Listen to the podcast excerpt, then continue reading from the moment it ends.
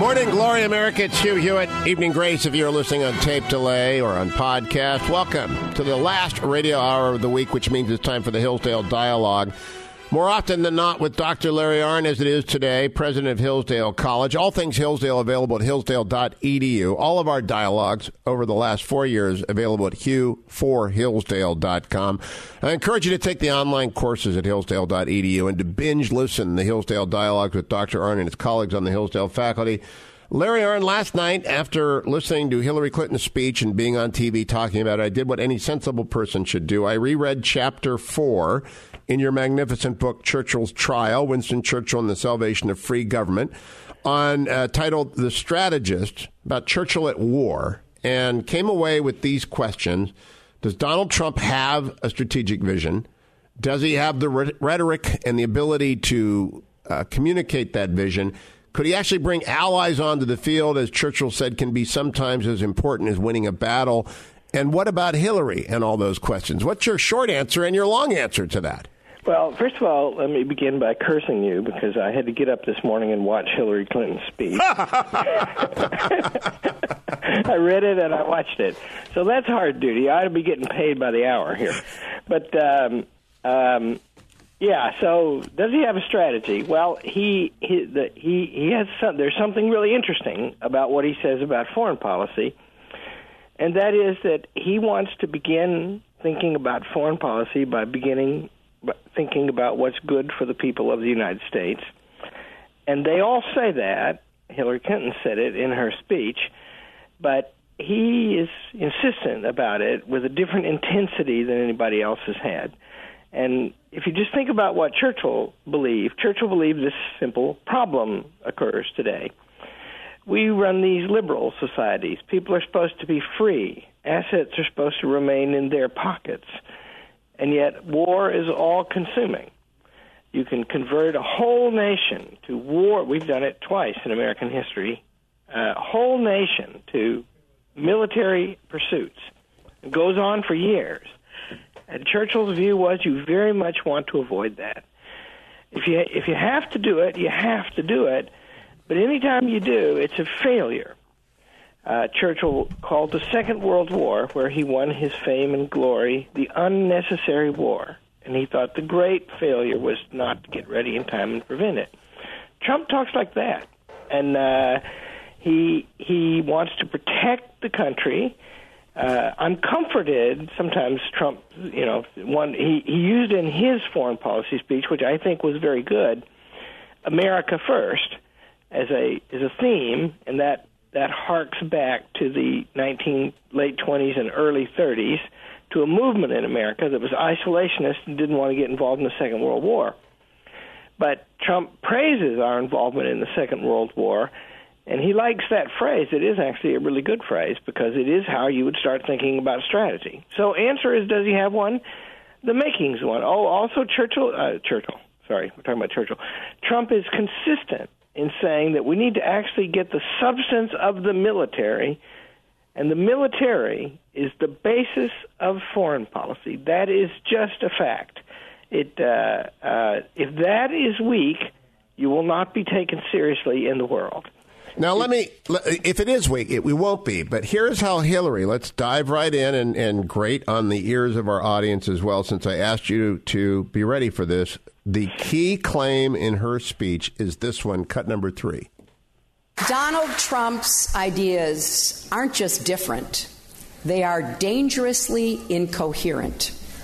They're not even really ideas, just a series of bizarre rants, personal feuds, and outright lies. He is not just unprepared, he is temperamentally unfit to hold an office that requires knowledge, stability, and immense responsibility.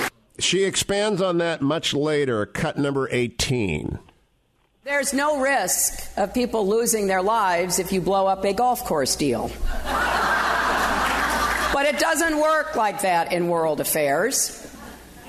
Just like being interviewed on the same episode of 60 Minutes as Putin was, is not the same thing as actually dealing with Putin.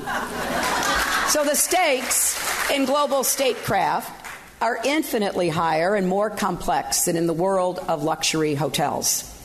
We all know the tools Donald Trump brings to the table bragging, mocking, composing nasty tweets. I'm willing to bet he's writing a few right now. But those tools won't do the trick. Rather than solving global crises, he would create new ones. He has no sense of what it takes to deal with multiple countries with competing interests and reaching a solution that everyone can get behind. In fact, he is downright contemptuous of that work. And that means he's much more likely to end up leading us into conflict. So, Dr. Larry Arnn, that is her central claim. And as John Podhoretz wrote yesterday, she will make it repeatedly over the next five months, and it's powerful if it's unrebutted. well, I don't think the danger, there's much danger that what she says about Trump is going to go unrebutted. Maybe I should have said effectively unrebutted. Yeah, there we go. Right. So, yeah, those are good points, right? So the the fairest criticism I know of Trump, and I know a few that I regard as fair. The fairest one I know is he would be the first guy elected president as his first public office, and that's his disadvantage and her advantage is she has vast government experience. But as you said last night on TV, that is also her disadvantage, is it not? And uh, because there are things to say about her claims about her own service, and so he will make he will say those things, and the people will have to decide then between those, you know, because there there are real differences in her speech and in what between her speech and the substantive things, and there are many that he has said about foreign policy. And in the end, the people are going to have her experience and her claims on the one hand, and his inexperience and his claims on the other, and that's how they're going to make up their minds. Let's listen to her claims. Cut number seven. Even if I weren't in this race, I'd be doing everything I could to make sure Donald Trump never becomes president because I believe he will take our country down a truly dangerous path.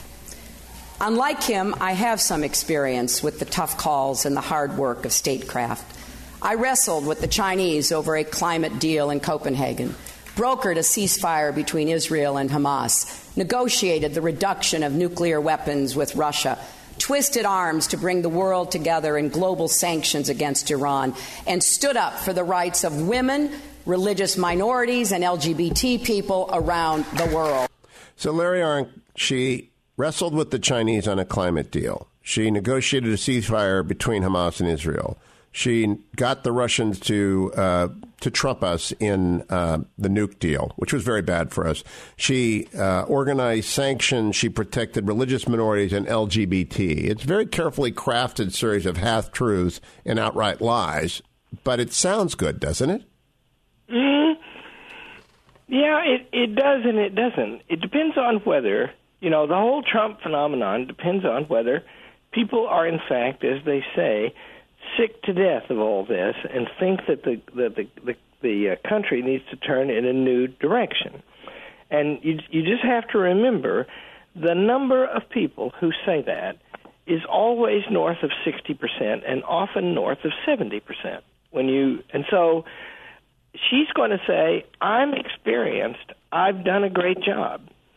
And and you know, you're going to you're to have to wonder whether people are going to like that or not. But it, it remember also she's she's saying things that are hallowed um, uh, tenets of foreign policy, uh, often of both parties. For example, uh, how often I, I, I defy anybody to find it in a speech by Winston Churchill. Do we start out to say our great national power depends upon our power at home? And then, because Churchill says that all the time, and then what follows is we the government's got to spend more money and regulate more stuff, right? And what, what Churchill always follows with strong free economy, trading all over the world. Churchill was a free trader, whereas Trump and Lincoln are not.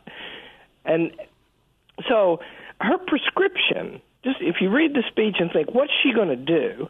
What's in there is the whole regulatory agenda the whole campaign of addressing the American people in the groups of whom they're part right? Whereas Trump is really an interesting guy, right? He just talks to the people as the American people. When we come back, uh, probably no speech has used the word statecraft more than Hillary Clinton's speech did yesterday.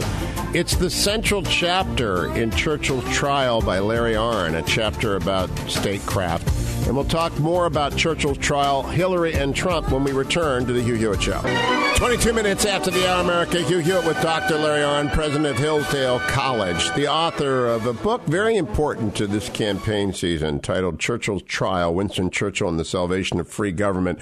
We are talking with Dr. Arnn during this Hillsdale dialogue, all of which are collected at hughforhillsdale.com and all the online courses of Hillsdale available at hillsdale.edu, as is Imprimis, uh, the speech digest of the of the college, which will be provided you completely free if you just sign up for it. Go to hillsdale.edu for that. We are talking about Hillary Clinton's speech yesterday, in which strategy and global strategy and strategist and statecraft were mentioned more than perhaps any speech I have heard in a decade. Um, and earnestly so by the former Secretary of State, making claims about her superiority. One of the things she said, Dr. Arnn, on page 77 of Churchill's trial, you quote Churchill as saying, the maneuver which brings an ally into the field is as serviceable as that which wins a great battle. The maneuver which gains an important strategic point may be less valuable than that which placates or overawes a dangerous neutral. And then Hillary kind of went after him on this point yesterday by talking about how he will be very, very bad for our allies. Cut number 14. It is no small passing thing when he talks about leaving NATO or says he'll stay neutral on Israel's security. It's no small thing when he calls Mexican immigrants rapists and murderers. We're lucky to have two friendly neighbors on our land borders. Why would he want to make one of them an enemy? So, isn't she making the very point that Churchill made? Uh, yeah. Uh, of course, you know, I hasten to say that we're introducing a different scale of values when we introduce Winston Churchill into this discussion. But of course, we have to proceed by alliances in a world where we can be struck from abroad on in minutes by terrible powers. Of course we do. But then the question is how do you do that? So here's an example of Churchill making an ally. Uh, Greece and Turkey are in NATO largely because of the personal efforts of Winston Churchill.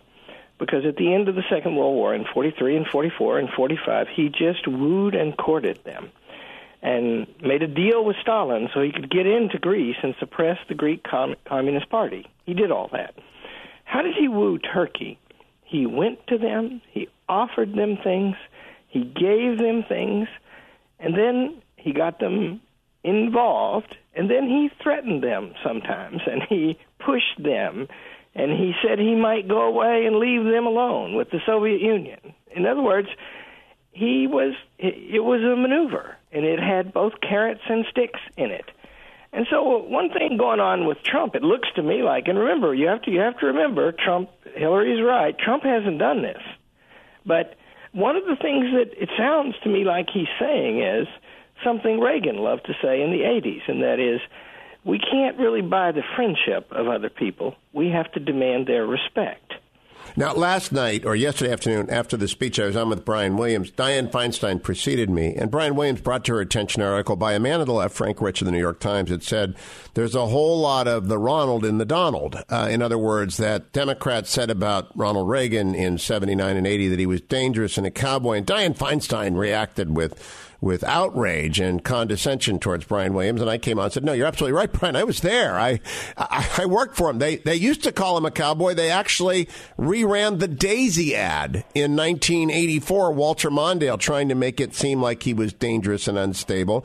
And, uh, and and it was right, but is is Frank Rich overstating it to make the comparison between Trump and Reagan, even as the way you say we ought to be careful about introducing Churchill into these arguments? Yeah, well, Trump, uh, Hillary makes the point in this in her speech that Trump took out some ads criticizing Reagan in the 80s, and I had forgotten that if I if I knew it, and I looked up an account of them. I couldn't find the ads. I wish I could.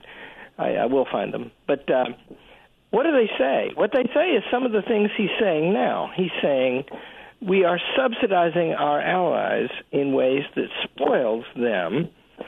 And you know, and and what what was going on in Europe in the 80s? And see, I believe Reagan was masterful and is dealing with all of that, but it was a close run thing because nuclear freeze movements everywhere in Europe and people demonstrating against us while we were taking risks that affected their immediate security more than it affected ours. I will be right back with Dr. Larry Arnn, Hillsdale.edu. Hugh for Hillsdale. The book Churchill's Trial, I tweeted out earlier. You should be reading it in this campaign, especially. Stay tuned. 33 minutes after the Air America, Dr. Larry Arnn is my guest. It's the Hillsdale Dialogue, the last radio hour of the week. I understand from my friend Mike Reed that you had a wonderful crowd in Fort Worth, Texas, Dr. Arnn, and I'm glad to hear that as you go about on the road that you are increasingly met by larger crowds that want to talk about first and serious things. Let me bring two to your attention. Not only did Hillary Clinton assert yesterday that Donald Trump would be dangerous to our allies and to the world order, the lead story at the New York Times at this hour is titled Trump Could Threaten U.S. Rule of Law, scholars say. It's by Adam Liptak, and it quotes, among others, Ilya Shapiro at the Cato Institute,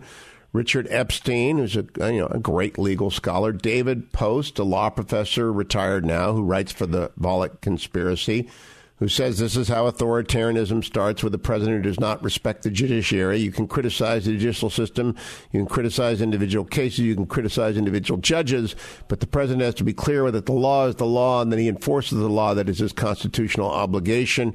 You have Randy Barnett, a great law professor at Georgetown, saying you would like a president with some idea about constitutional limits on presidential powers, on congressional powers, on federal powers, and I doubt Mr. Trump has any awareness of such limits. The story does quote Mitch McConnell telling me on Monday that Trump will have a White House counsel. There will be others who will point out there are certain things you can do and you can't do quotes McCain as saying there's no problem. The senator from Arizona believes our institutions are strong. But then it goes back to quoting John Yoo and others as saying there are real dangers here in Donald Trump's rhetoric and his attacks. What do you make of all this?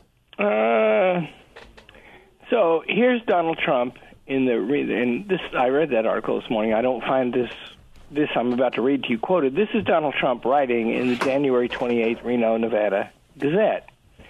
The United States of America is a land of laws, uh, and Americans value the rule of law above all. Why then has our Congress allowed the president and the executive branch to take on near dictatorial power? Then further on, um, he writes. Um, he writes, uh, what, is needed, what is needed in Washington is a president who will rein in the executive branch and work with Congress to make sure the legislative branch does its job. What is needed in Washington is a president who has the will, strength, and courage to lead, uh, not beholden to special interest. I will bring the executive branch back inside the Constitution and will work with Congress to put America first. I will lead the effort to gain meaningful tax reform. Now, I read that article, and it's the Reno, Nevada Gazette, uh, January 28th. Look it up. Look up Bureau of Land Management Trump. And so I got my salutatorian of this year, Jack Shannon. I said, Jack, you got a week. Go find me everything Donald Trump has said about these things. And he finds quotes back to 2000 where Trump consistently says that Congress has to make the laws, not the bureaucracy, and the president should enforce only those. So the point is, I don't, under, I can't figure out why people don't talk about that. And you know, you can make the case that Trump, because of his manner, because he places himself in the center of everything, because he says he's going to fix it, you can say that this is a guy who doesn't talk enough about the Constitution, but he does talk a lot about it, and constitutionally, especially as regards executive power. So that is our second um, uh, curiosity. We have Hillary Clinton attacking him for being dangerous when, in fact, she has failed. Then we have the New York Times attacking him for being um, authoritarian and a danger to constitutional law when he has spoken on behalf of it. And then we come to the third. Uh, people worried about free speech and Donald Trump. And yet, last night in San Jose, uh, Sanders and Clinton supporters attacked, physically shut down, uh, punched, beat, threw eggs at Trump supporters. And in last week's New Yorker, there's a story about American education called The Big Uneasy, a letter from Oberlin, which if you haven't read, you have to read, mm. that concludes with this. On February 25th, the thetower.org published an article that included screenshots from the Facebook feed of Joy Karega, an assistant professor of rhetoric and composition at Oberlin. The post suggested, among other things, that Zionists had been involved in the 9 11 plot, that ISIS was a puppet of Mossad and the CIA, and that the Rothschild family owned your news, the media, your oil, and your government. The Post did not sit well with everyone at Oberlin, where weeks earlier a group of alumni and students had written the president with worries about anti Semitism on campus. The Board of Trustees denounced the Facebook activities of Karega. As a teacher, however, she'd been involved and beloved by many students, considered an advocate for the school's black undergraduates. The need for allyship became acute. And so, with spring approaching, students and faculty at one of America's most progressive colleges felt pressured to make an awkward judgment whether to ally themselves with the black community or whether to ally themselves with the offended Jews. Then writes that students at Oberlin wanted trigger warnings attached to Antigone, and it goes through the upsets at Yale, at Claremont McKenna, at Harvard. And, you know, there's this disaster of free speech on the campuses, but people are worried about Trump being the disaster for free speech. Where's the real problem, Larry Arnn? Yeah. Trump is uh, busting through a lot of the politically correct codes that are controlling speech in America and control the political debate because that's what this is about in the end. And, you know, I happen to work in a college, and what's our rule? We have rules, and the rule is basically, and we, we have the same rule that we've had for 173 years when you talk on, at Hillsdale College, you're supposed to be academic and civil in the way you go about it. Academic means you have to make serious arguments, and civil means you have to be respectful of the people who are in the college with you. They are colleagues, which means they are partners with you. And that means, however, that if if you have a serious argument to make, you're actually obliged to make it and make it in that way. That's in fact you go to college to learn to do that. So Trump breaks through all that stuff. And that's one reason why it's it's not the only reason, but it's one reason why he sounds uncivil a lot. And I will tell you that sometimes in these things that are called incivility from Trump, I glory in them, although sometimes I don't. And and that you know that that whole thing that you can't say anything bad. Just just think the way the foreign policy of the United States is run today.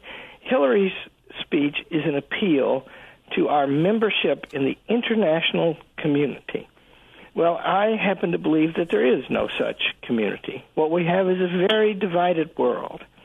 And so, what we might do is side up with the people who are respectful of the rights of their own citizens and who are friends of the United States.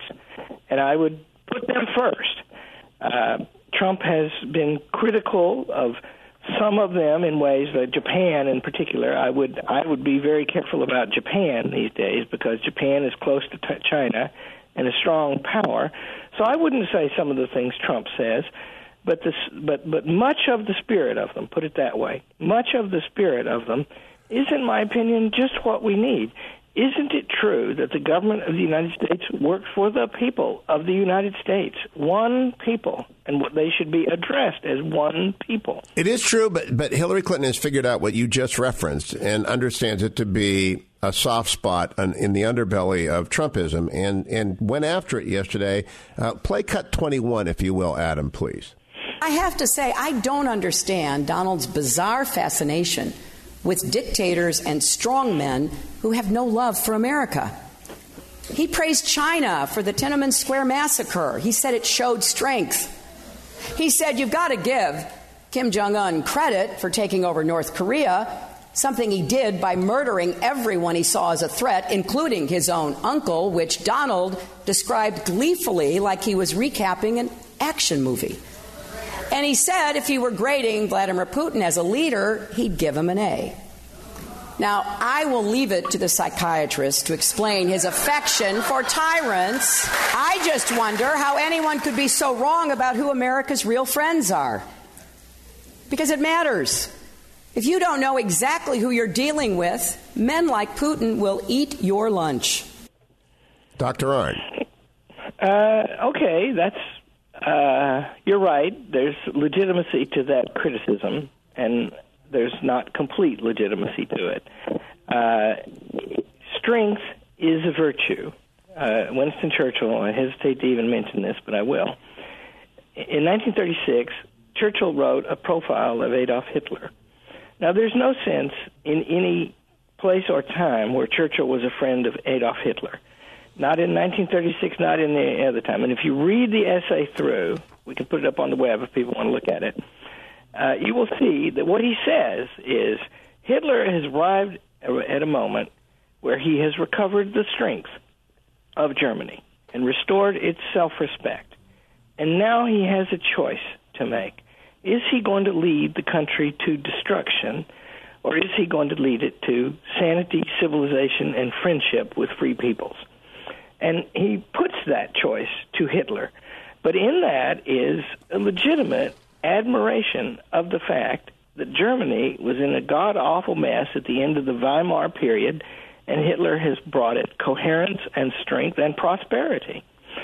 So Churchill did that, and and it depends on how Trump argues, and a lot depends on how he argues from here, because he's about to come under these attacks. And we know of him, if past record is any indication, one can have confidence that he is going to respond to these things. And we'll see what he says. His his uh, his way emphasizes that we should treat other people as other people, and we should be friends with them when it's in our interest. Uh, and you know, one should add also that Trump has not gone fist bumping with Hugo Chavez as uh, as Obama did, and Trump has not bowed to the king of Saudi Arabia as Obama did. And he has not done a deal with the Ayatollah Khamenei, and today in the Wall Street Journal. And, and, and by the way, Hillary made great glory of her negotiations to bring sanctions to Iran. And today, the Wall Street Journal has a story of a man who blew up our embassy in Beirut in, in the 80s, leading the Shia militias, the arms of Khamenei, against the ISIS in the ongoing takeover of the Iraq that Hillary Clinton superintended our evacuation from. Yeah, yeah. I mean, her, you know, her her foreign policy. I mean, goodness, Libya right? It's not just that this thing happened where a bunch of Americans were killed, memorialized in that movie that you like uh, in in Benghazi. It's uh, and and that they weren't helped. It looks like, and that she went to bed and all that stuff and wasn't involved. Right. But it's also true that she helped to make that situation in Libya. We came, we saw, he died. She said, and of course, 1,030 people are dead in the med this week because they passed through Libya, failed state, and got on boats from Libyan smugglers and went down. And they're trying to get where 22,000 people had gotten the month before illegally into Italy. Uh, it, it's it's really remarkable, Doctor. And stand by. I'll, I'll, be right back. I want to ask you about unity of command because uh, there is a tension here between and I want to urge the audience to go get Churchill's trial. I think it is so appropriate to the choice we're staring at and the arguments that Hillary Clinton made yesterday that you really ought to read Dr. Arnn's book and listen to all of our conversations about Clinton, Trump that have gone on for weeks and months. I'll be right back with Dr. Larry Arnn to wrap up this week's Hugh Hewitt Show and the Hillsdale Dialogue. 51 minutes after the hour, America. Hugh Hewitt, last segment of the Radio Week. I'm talking with Dr. Larry Arnn, president of Hillsdale College, reminding everyone they should be reading Churchill's trial during this trial of a campaign. Dr. Arnn, two points. Number one, Fraser Nelson is the editor of the British magazine The Spectator. He's a columnist for the Daily Telegraph. He wrote today, America is tired of being the world's protector. We have been warned. He doesn't like Donald Trump, but he is saying Trump is playing to a deep chord in America that says we are not carrying our fair share and we'd better check, do a self check on that. Uh, he's having an effect, isn't he, on Europe? Oh yeah, and see, we those countries you know, we don't do them a favor if we take out of their hands their the the means of their own defense, right? And and we should be mindful. First of all, I'm for the alliances, right? And I believe that they're really grand and they've been good for the world. But look who we're allied with today, right? Great, massive, bureaucratic, internationally governed countries all over Europe that that that are enormous regulatory states and that neglect their defense. And so, wouldn't anybody, President of the United States, address that point? Of course they would. And one of the maneuvers that you would use in dealing with them is saying, look, you know, why don't you take care of yourselves, right? Do you care about your own security? And see, here's a point that's worth entering here, right? It's not possible to do what Churchill did again exactly because Churchill was a genius and because the circumstances are different. It's not possible to do what Reagan did again exactly. One can only think about the principles they they held and how they applied them in prudential situations and meditate on that and use history as the cheap way to get experience and then make judgments about the circumstances today. And Trump is bringing something very new into American politics, right? There's, in my opinion, there's been too much. Uh, I sometimes I think there's too little admiration of Reagan, but there's been too much just repeating of his phrases. You have to think through what were the circumstances and how did he apply the principles, and then think about our circumstances today and try to copy that as best you can. Last question. People are playing on fears of Donald Trump having too much authority, but in the strategist chapter of Churchill's trial, you write about Churchill insisting on unity of command. He was the servant of the House of Commons. He would submit his resignation on a moment's notice, but he would not allow them to take away one of his two jobs during the war.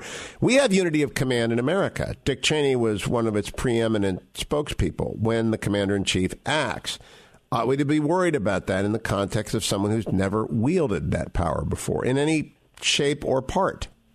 Yeah, well, uh, first of all, the unity of command point that Churchill regarded that as a fine. Most of his, almost always, almost always, Churchill very much admired the, con- the Constitution of the United States, second only to the British. Sometimes he implied that it had superiority to the British. But one particular aspect was this it automatically produces something the founders wanted, and that is when the executive branch acts, especially in regard to questions of war and foreign relations, it has the power to act. It can just go. Now, it's limited by two things by time, that is to say, the president's got to seek election again, and it's limited uh, by Congress because Congress has got to vote the money and used to have to vote the wars. So there is separation of powers, but the president runs the executive branch himself, and that's a great advantage. And so, whoever we're electing, we're electing somebody to do that. That's the nature of the office. And, you know, as we said at the beginning of this, we have a choice between somebody experienced at this and somebody inexperienced. And there are advantages and disadvantages to both positions. And I would encourage people making that choice and thinking it through to go and get Dr. Arnn's book, Churchill's Trial. I, I doubt there's a more necessary book and a better read. I want to close today's program with the Navy hymn, a Navy Blue Angel, lost yesterday, died in, the crash of his aircraft in. Uh, in the United States. So we will salute him, all the pilots in the sky, and we will be back on Monday with the next Hugh Hewitt Show.